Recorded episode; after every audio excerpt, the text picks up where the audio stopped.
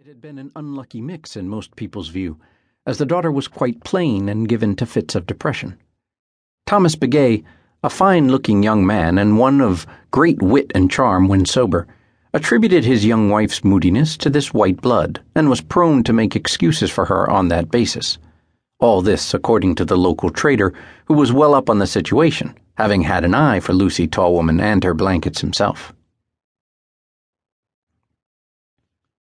Thomas Begay sat handcuffed to the chromium arm of an emergency room lounge chair, mesmerized by a small brown spider that was lowering itself from the ceiling to the potted plant beside him.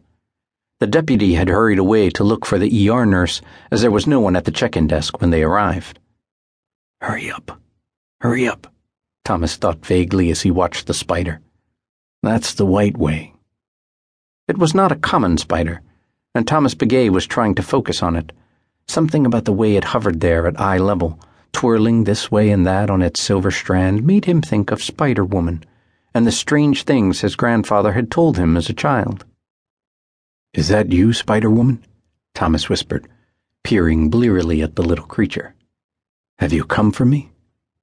He leaned over the arm of the chair to better hear what the Spider Woman might have to say.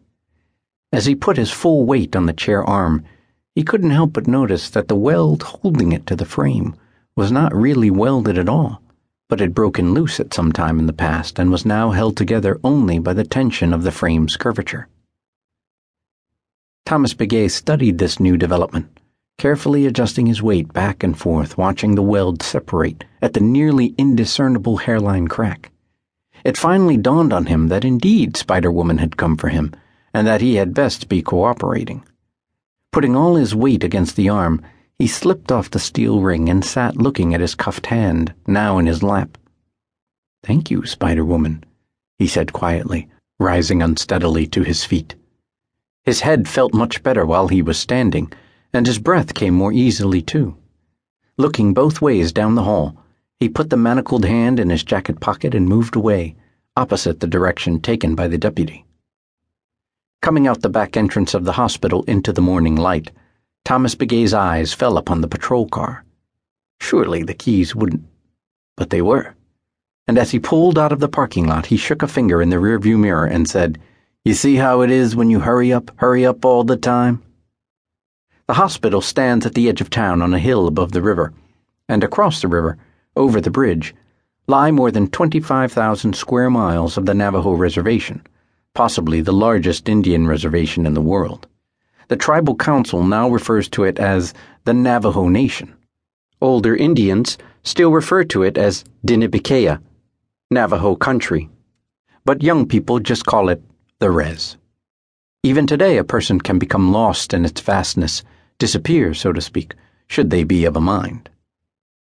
Thomas Begay drove very slowly in that overly cautious manner drunk people assume when trying to appear sober. As he crossed the bridge, he noticed the water was low, exposing large piles of driftwood which had collected against the buttresses, including a few cottonwood trees of considerable size.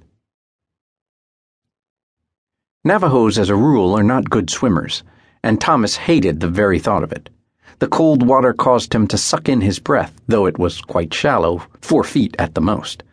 Easing along underneath the bridge until he reached the driftwood, he selected the broken off top of a cottonwood tree that still had some upper branches and even leaves attached. Pushing it out into the river, he floated alongside, his body submerged, his head hidden in the leaves, the toes of his tennis shoes bouncing softly along the rocky bottom. Far away in the distance, he could hear the faint wail of sirens. He smiled to himself through chattering teeth. They will search every arroyo from the river to the bluffs before they think of the water. And of course, he was right. Charlie Yazzie was investigating the disappearance of four sheep and an Angora goat over in Hunter's Wash when the call came from headquarters, touching off the horn alarm on his vehicle. He would not ordinarily have been called out for missing sheep, except that the complaint had come from his grandmother, Mary Plenty Goats, who had specifically requested her grandson. Sue Hanagarney, who was on the switchboard at the time, had gone to high school with Charlie and thought it would be a fine joke to put the report through on the air. Yes, Charlie, your grandmother says Samuel Shorthair already came out, but that he can't find his ass with both hands.